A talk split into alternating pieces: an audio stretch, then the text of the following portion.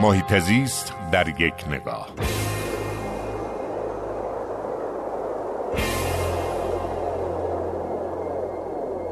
پنجشنبه گذشته داشتیم به اتفاق خانم ابتکار از سفر استانی قزوین برمیگشتیم و شاهد این بودم که دودکش کارخانه سیمان آب یک با شدت هرچه تمامتر داره به حال مواد آلاینده خودش رو پخش می‌کنه در فضا و الکتروفیلتراش متاسفانه کار نمی‌کنه. این منظره البته می‌تونه منظره عادی باشه برای همه مردمی که در آب یک زندگی می‌کنن و همه رانندگانی که این مسیر پرتردد قزوین به کرج رو طی می‌کنن.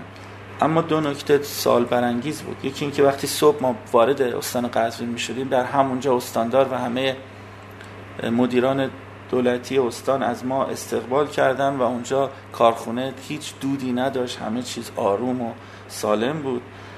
ولی وقتی که به قول معروف خرشون از پل گذشت دوباره من دود کش را افتاد. این خودش نشون دهنده میزان اعتقاد به ملاحظات محیط زیستی. هنوز متاسفانه به رغم همه شعارها و تاکیدهایی که میشه محیط زیست مسئله ما نیست و هنوز راه نرفته زیادی داریم تا متوجه بشیم که این که مسئله ابتکار نوعی از عمل کرده ما راضی باشه کافی نیست.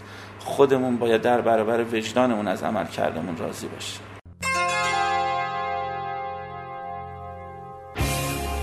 هر جا حال محیط زیست خوب است حال مردم خوب است.